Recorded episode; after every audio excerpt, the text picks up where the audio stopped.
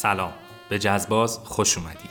این اولین برنامه ماست و قرار توش خودمون رو معرفی کنیم بگیم می‌خوایم چی کار کنیم و این پادکست درباره چیه. البته اگه از رو اسمش تا الان حدس نزده باشید. من امید سلطانی هستم و چیزی که گوش می‌کنید اولین اپیزود پادکست جزبازه اختصاصی رادیوی مجله موسیقی معاصر.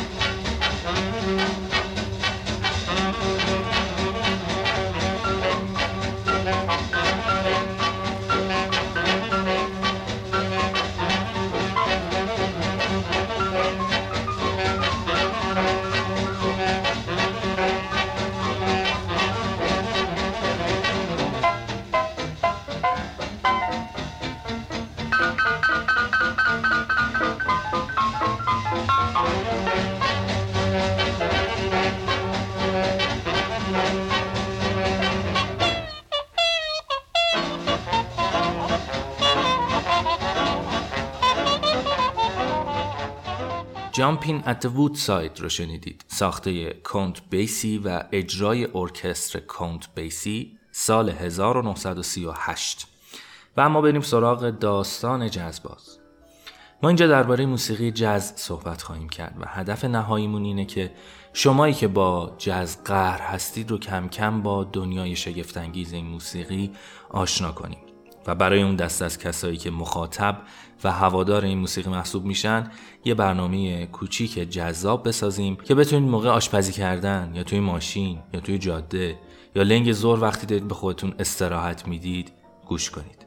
آیتم هایی که فعلا و برای فصل اول این برنامه ها در نظر گرفتیم یکی شیرجه زدن در دل موسیقی جز از طریق مرور استانداردهای موسیقیه. که سب کنید توضیح میدم قضیه چی و استاندارد اصلا چی چی هست. و دیگری معرفی تازه های این موسیقیه. یعنی در هر قسمت ما قرار یکی دو سه تا کار تازه و معاصر در موسیقی جز رو بهتون معرفی کنیم و ازشون چند دقیقه پلی کنیم و با هم گوش کنیم و لذتش رو ببریم. یه بخش هم داریم که درباره موضوعات مختلف مثل همین چیزهایی که معرفی می‌کنیم یا واجه های مرسوم و تئوریک این موسیقی با کسایی که دستی بر آتش جز دارن و نوازنده و این کاره این موسیقی محسوب میشن گپ می‌زنیم و از دانش و نظرهاشون استفاده می‌کنیم. اما داستان استانداردها چیه و چرا ما فکر می‌کنیم مناسب ترین موضوع برای شروع و گفتن از موسیقی جز استانداردها هستند یکم موزیک گوش کنیم تا توضیح بدم.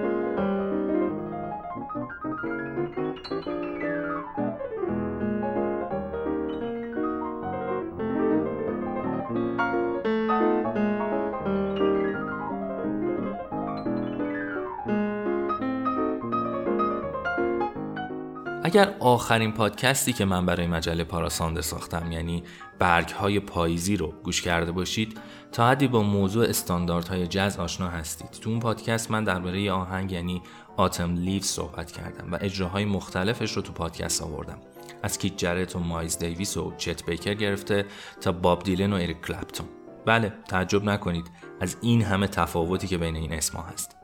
قصه استاندارد همینه. و Autumn Leaves در واقع استاندارد محسوب میشه که مختص موسیقی جز هم نیست و یه جورایی میشه اون رو استاندارد پاپ دونست.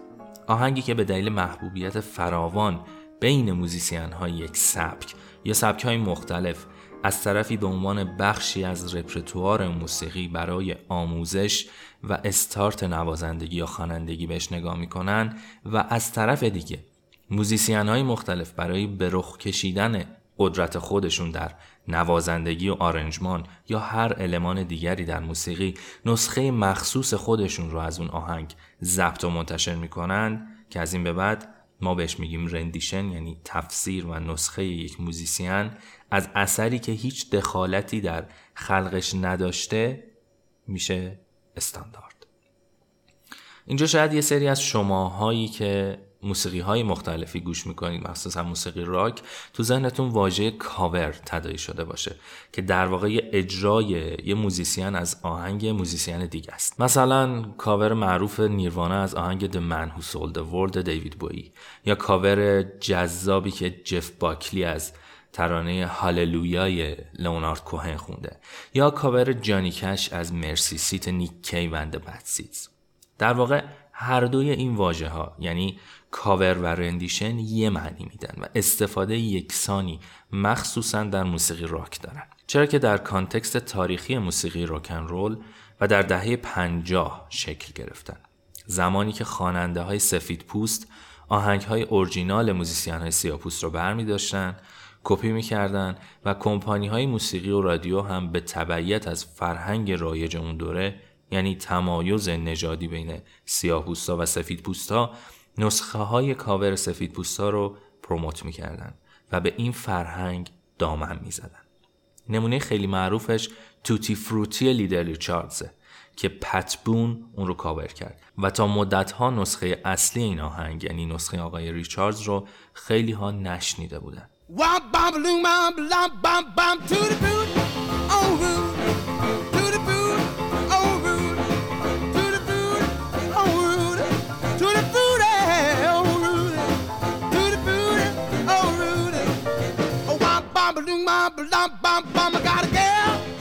از کاور و رندیشن گفتیم و گفتیم که واژه کاور عموما در موسیقی راک و sub ژانرهای اون استفاده داره و دلیلش هم گفتیم که برمیگرده به تاریخ این موسیقی.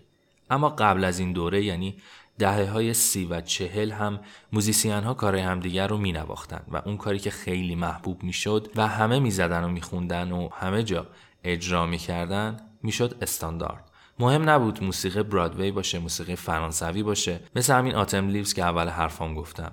یا ساخته موزیسین های مشهور اون دوران مثل دوک الینگتون و کسای دیگه.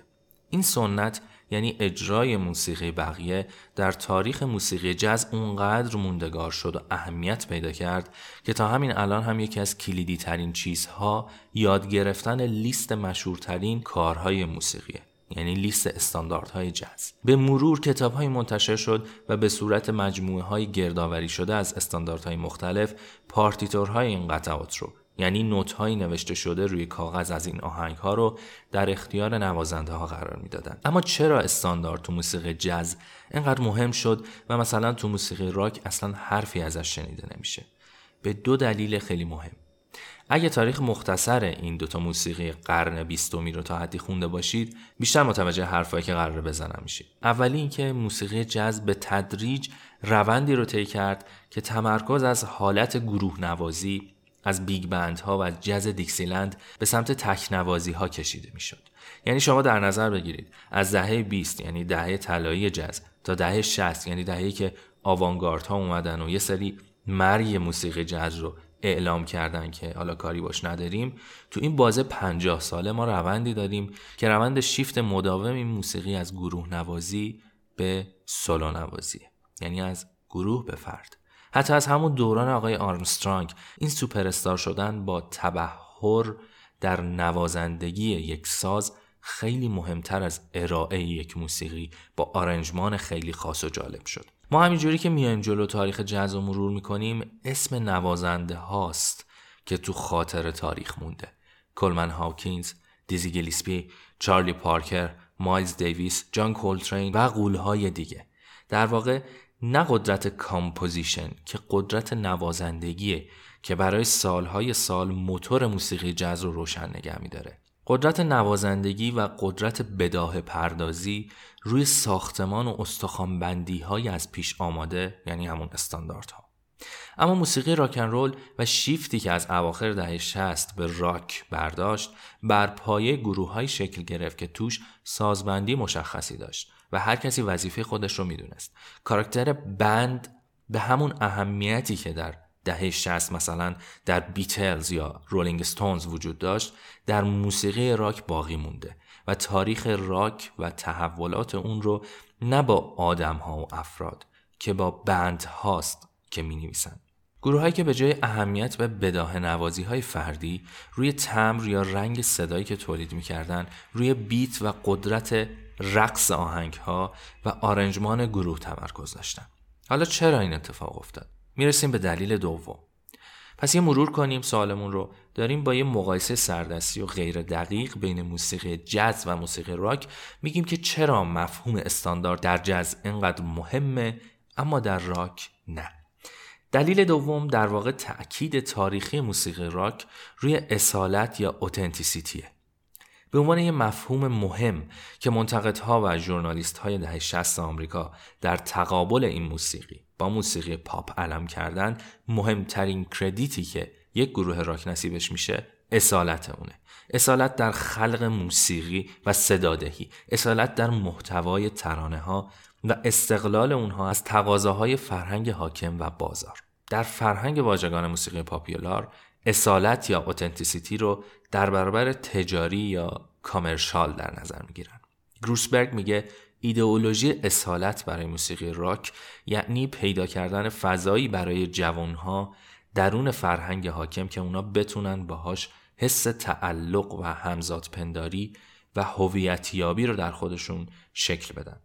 این رو تا همین حد توضیح میدم چون خیلی به بحث ما ربطی نداره. اما به هر حال این موضوع تو گوش هر کسی که راک کار می‌کنه یا فن این موسیقی فرو رفته که اصیل باش و خودت باش. یعنی به صورت ضمنی میگه کار بقیه رو هم اجرا نکن. حالا اون طرف دقیقا عکس این قضیه اتفاق میفته.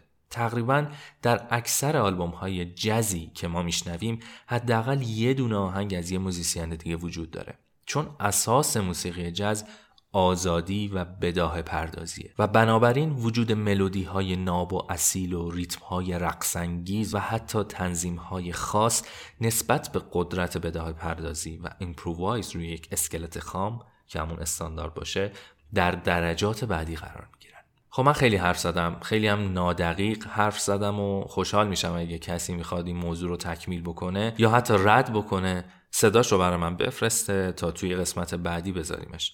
بریم یه آهنگ زیبا بشنویم تا من دوباره برگردم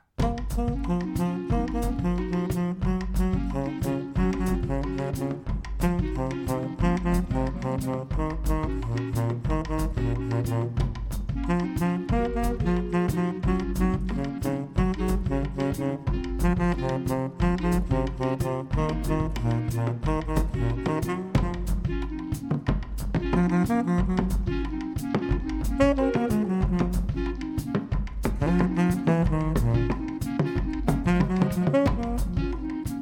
Thank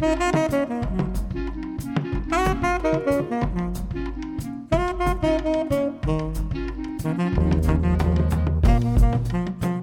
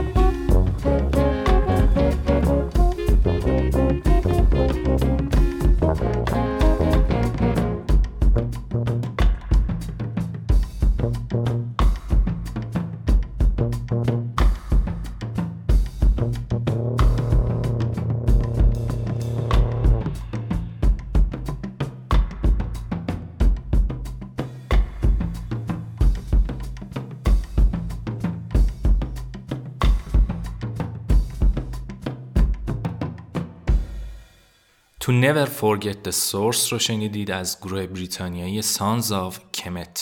آهنگ داغی هم هست در نوع خودش چون تازه منتشر شده به عنوان سینگلی از آلبومی که قرار امسال منتشر بکنه. در آینده نزدیک از این گروه و ترکیب موسیقی جاز با ریتم های آفریقایی و کارائیبی بیشتر صحبت می‌کنیم. خب امیدوارم تا الان تونسته باشم اهمیت استانداردها رو در موسیقی جاز به شما نشون بدم. و بگم که حداقل برای مدتی ما هر بحثی در ارتباط با این موسیقی در این پادکست خواهیم کرد روی بستری قرار می‌گیره که استانداردها برامون فراهم خواهند کرد.